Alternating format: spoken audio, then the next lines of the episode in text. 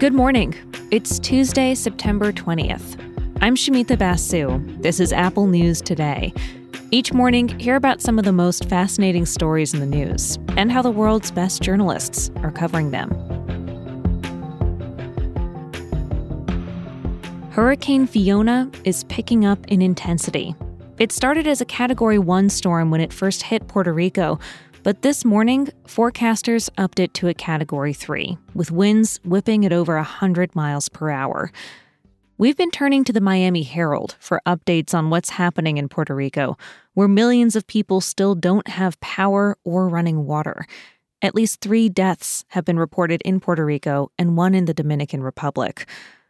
Lots of comparisons are being made to Hurricane Maria, which hit Puerto Rico in 2017.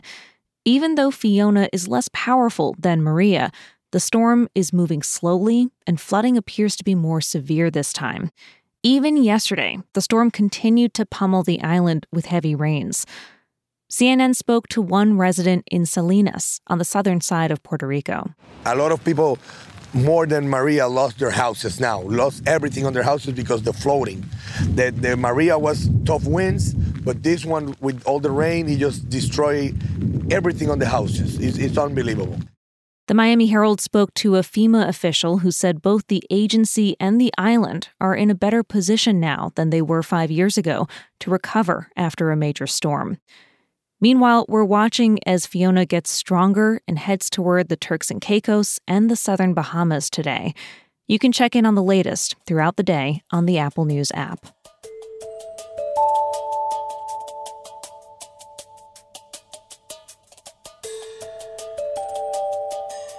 An update on a story we talked about last week.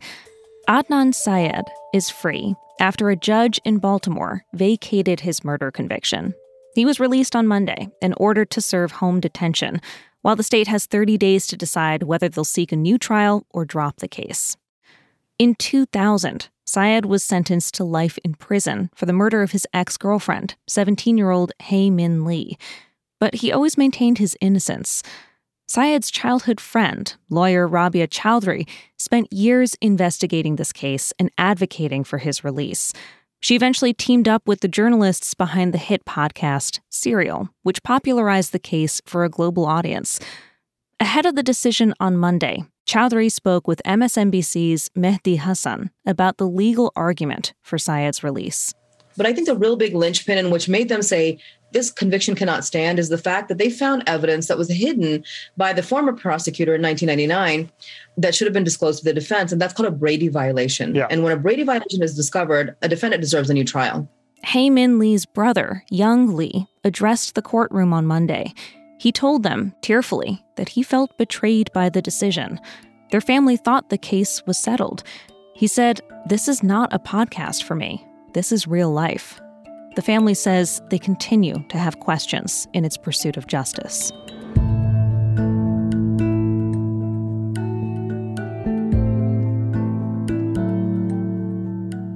St. Louis has a policing problem.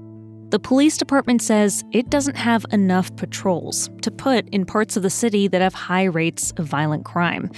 And at the same time, many of its officers are moonlighting as private police for wealthy, predominantly white neighborhoods. These officers are used in these neighborhoods basically to supplement the police. And so what you have is an unequal system of policing in St. Louis where the wealthy neighborhoods have a lot more protection than the neighborhoods that actually have most of the crime. That's ProPublica's Jeremy Kohler. He told us affluent neighborhoods have raised millions of dollars to pay for these private cops. And even though these are technically off duty officers, they have the same authority that they have on duty. They can make arrests, investigate crimes, even stop pedestrians or cars.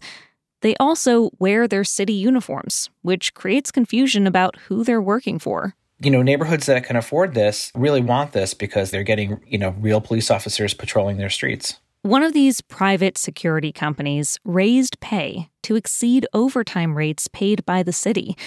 Kohler explained that they're outbidding the police department for its own employees. The same company sometimes offers cash rewards as an incentive for private officers to track down a car or a person of interest.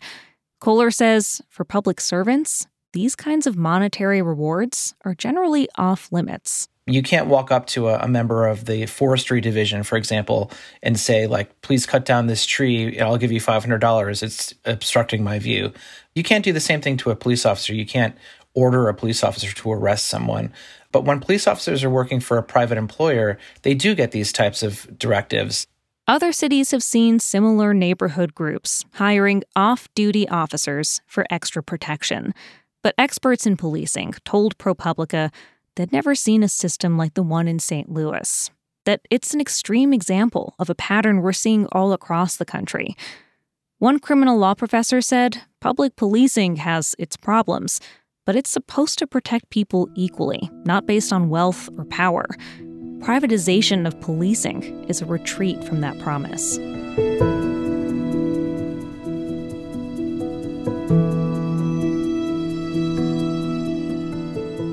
There's a shift happening all over the world, and I'm sure you've noticed it in your own circles. More kids are wearing glasses. Nearsightedness is becoming more common, and scientists can't quite agree on the reason why. But a new article in The Atlantic gets into some fascinating solutions, ones that go beyond glasses. But first, let's talk about what's happening with people's eyes. There is something about modern life that's making more people nearsighted. And if current trends continue, one study estimates half of the world's population will be myopic by 2050. It's been difficult to prove that staring at screens or staring at anything close up for too long is for sure the problem. Although scientists agree less time on screens and more time outside is probably for the best. Now, when you think back to biology class, remember that the eye is a complicated and impressive organ. Babies are born farsighted, and then their eyes start to grow. Now, a healthy eye stops growing when it's round in shape. A nearsighted eye is one that keeps growing until it's more like an olive, a little oblong. Vision wise, you can correct for this with glasses. But Sarah Zhang at The Atlantic visits a clinic at UC Berkeley that does what they call myopia control treatments. Basically, they have ways to slow the growth of the eye before it gets too oblong, using eye drops or contact lenses. But it has to happen while you're still young, in your teens into your early 20s. Similar treatments are on the market in places like China and Canada, and many more are in trials here in the US. And in case you're wondering, yeah, it's pricey. It can cost thousands of dollars to start treatment and another thousand a year. Zhang brings up a good analogy. She says it's kind of like braces, both cost wise and problem wise. See, cavemen had incredibly straight teeth. But now that our jaws have become weaker and smaller, our teeth are crowded and crooked. So we came up with braces as a way to fix it.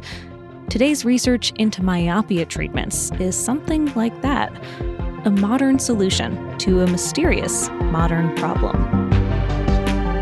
You can find all these stories and more in the Apple News app. And when you're in the app, keep listening to hear narrated articles from our News Plus partners.